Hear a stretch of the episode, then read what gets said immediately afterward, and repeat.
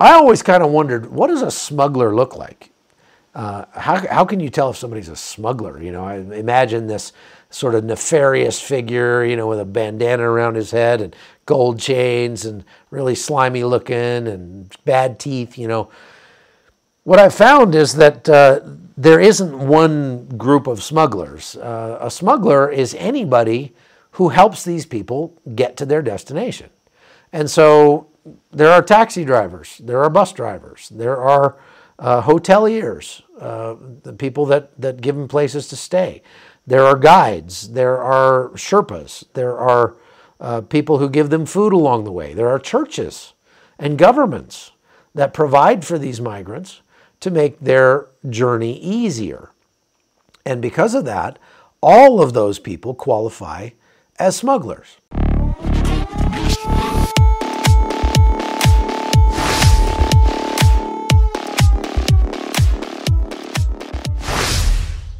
Lajas Blancas is not deep in the Darien, it's right next to the road.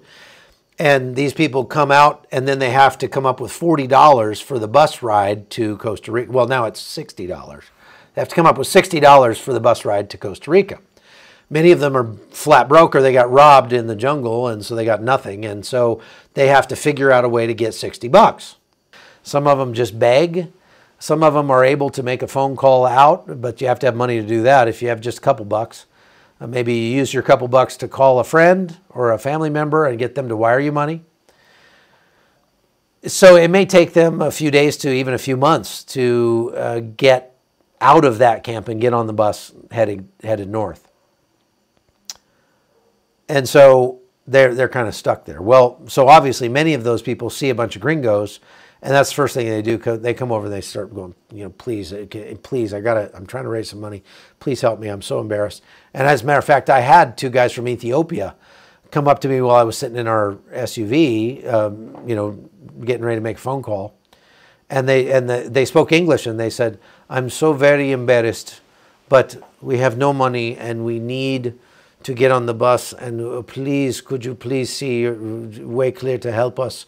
And I felt terrible. Uh, you know, I, I, really felt for the poor guys because I can't. I, I, can imagine how hard it would be being in their situation, but I'm not going to help them. I'm sorry, and I told them as much. I said, guys, I'm really sorry, but I just I just can't. Uh, and uh, I'm I, I hate it for you. I wish you all the best, but I, I can't help you. And they said, well, why not? And I said because you're breaking the law. You're you're actually breaking the law. You're, you're, you've come into Panama illegally, and your plan is to go into every country between here and the United States illegally.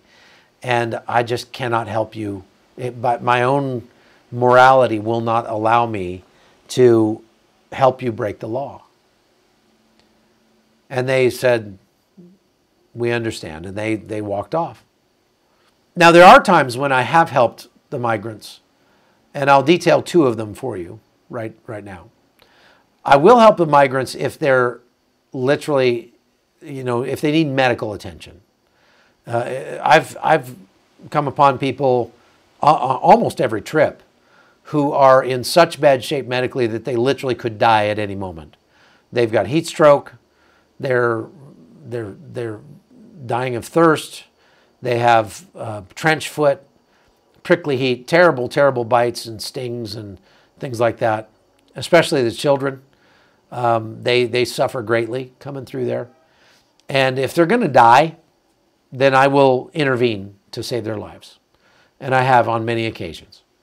Uh, the last time we were out there, not this time just two days ago, but the last time, um, you can see it on the videos if you go watch from my, my podcast from back then, uh, back in August or September, something like that we went out there and there was a 16 year old girl who just passed out. just we were walking by and she just fell out. She was standing in line to register out there in Bajo Chiquito, out deep in the jungle. And I felt her forehead hot, dry, very bad. Like we're talking internal core temperature, getting to the point where she could have brain damage. And so I picked her up and I carried in my carried her in my arms to the local clinic. there's a tiny little clinic there in Bajo Chiquito run by Doctors Without Borders. And there was a doctor in there, and he had the door chain, chained and padlocked. So I kicked at the door, holding this girl, like, hey, open us up, open up. She's, and he said, no, I'm not, I, am not going to treat her. I was like, what? She said, she's dying. He said, if I treat her, I got to treat everybody out here. And there's, there's thousands of people here. I'll get overrun. I can't treat her. And I, how cynical is that? And I said, open this door or I'm breaking it down. And if you won't treat her, I will. So he sighed and rolled his eyes and he came and, and opened the door. And then he packed his stuff up and he walked out. He left. He said, I'm, I'm out of here. I, I can't do this. And he just walked off. And we brought her in, sat her down, cooled her off, and gave her something to drink. I went and got an apple from some, somewhere and gave her an apple to eat. She threw it up. But we got her, we got her out of the red zone uh, and got her feeling a little bit better until she was, you know, probably going to survive. While we were there, another man came in that had heat stroke so bad he was literally stroking. He was re- literally had a stroke, and he, you know, his face was all doing that kind of thing, and he was like having a heart attack. And so we brought him in. We just dumped water, dumped cold water all over him, got a fan on him, started cooling him off, put ice uh, on his jugular veins to get, keep his brain from boiling.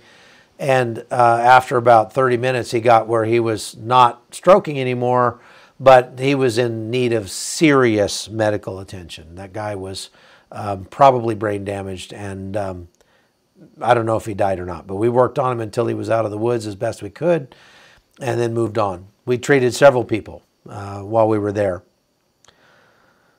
I get it. The poor guy from Doctors Without Borders, I mean, I was pretty mad at him at the moment, but it, he's right. If you treat one, I mean, virtually everybody coming out of the jungle, if they were in the United States, would be immediately sent to the emergency room. And those people, they don't have enough doctors to treat 8,000 people a day or whatever. At, at that time, about 5,000 people a day were coming into Bajo Chiquito. It's a very bad problem. Now, the right thing to do would be if you, if you wanted to help them without helping them, you know what I mean? Help them without facilitating their continued uh, trek north. What you would do is you would just go out there and you would hand out ice water to them when they came in.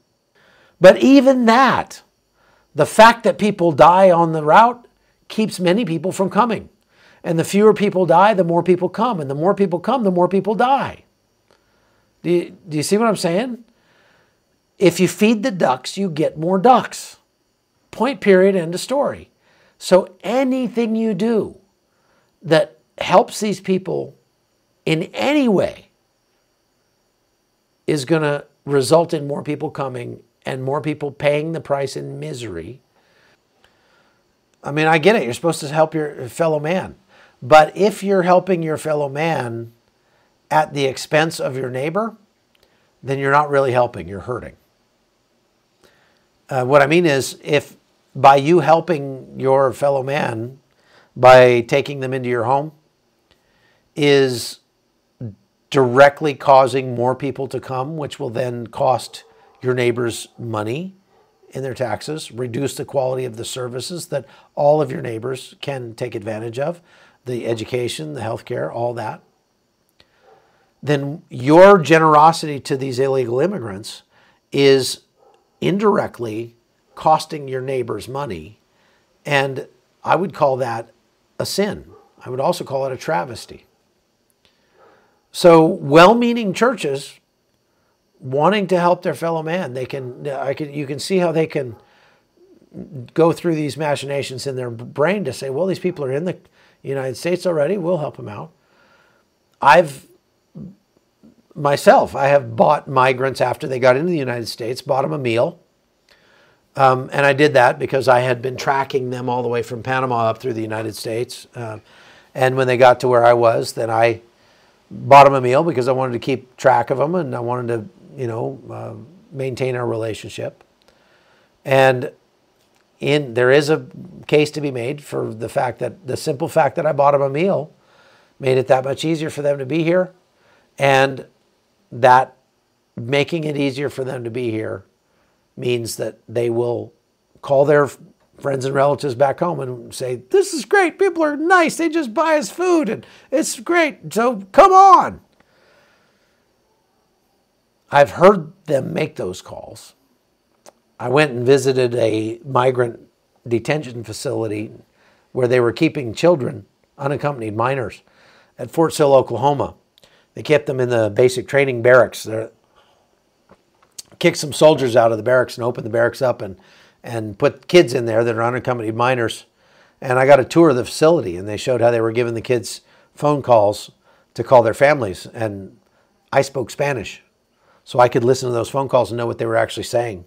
And they were saying, Mom, Dad, it's amazing. We get hot showers. I've never had a hot shower in my life before. This is incredible. Uh, this they're feeding us three times a day. We only eat one time a day at home. This is great. Mom, send Paco, send Jose, tell them, hurry, get up here before this thing closes. Free education, church programs that will pay them money, give them food for free. They don't get that in their home country. All of those things only encourage more people to come. You feed the ducks, you get more ducks. So, is Welcome Corps a good idea? Absolutely not. It's not. Unfortunately, it, the, the, the rule should be if you're going to come to our country, until you are a at least a green card holder, at least a resident, you cannot take advantage of any programs. Any, uh, okay, churches might, maybe let's set those aside. Churches maybe can help, but you cannot take advantage of any federal funds, any tax money at all because we can't keep encouraging more of them to come. And that's what we're doing. Now, personally, I don't want to be a smuggler. And I am not positive, but I believe that it is at the very least unethical, if not outright illegal, for an American citizen to smuggle illegals into the United States in any step of the process. And so I've been very hesitant about helping these migrants in the ways that I would help people in other places where I go to tell the stories and I find people in desperate need. Uh, I have found, obviously, you know, I go to wars and disasters around the world. And when you go to a aftermath of a hurricane and people have lost their homes and they are sleeping on the street and they have no food, um, or they need medicine or medical care, then I'm I'll jump right in there. I'm very happy to help people like that. But when it comes to migrants, I'm a lot more circumspect about what I should do and shouldn't do when it comes to helping these people. Because, yes, they may be in desperate need, and yes, they may be destitute. Um, but I have to remind myself that these people made this journey voluntarily. You might say, well, they were driven out of their country by persecution and war and famine and disease and poverty.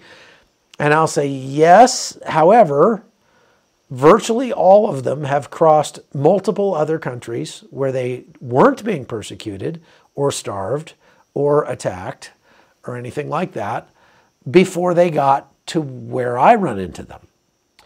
And they plan to cross many more on their way to the United States.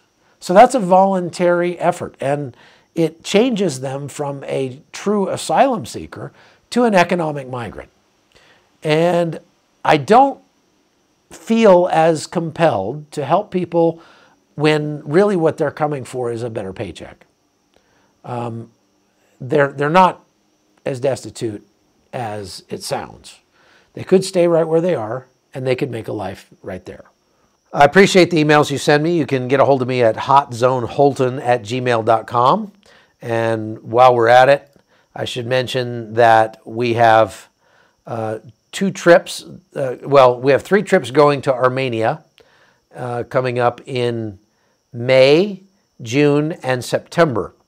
And we filled them up completely, but then we've had some cancellations. And so we've got a couple of slots open on the May and June trips. If you're interested in going to Armenia with me and my wife uh, for 10 days in May or June, uh, send me an email, hotzoneholton at gmail.com, and we will sign you up. Uh, it's going to be a great time. If you haven't been to Armenia, you are going to be blown away. It is, uh, uh it is absolutely like going to northern Italy in the Dolomites or going to Switzerland or someplace. Uh, and, but it's got this amazing history, incredible food, and it's a very economical trip. So, um, anyway, get a hold of me if you're interested.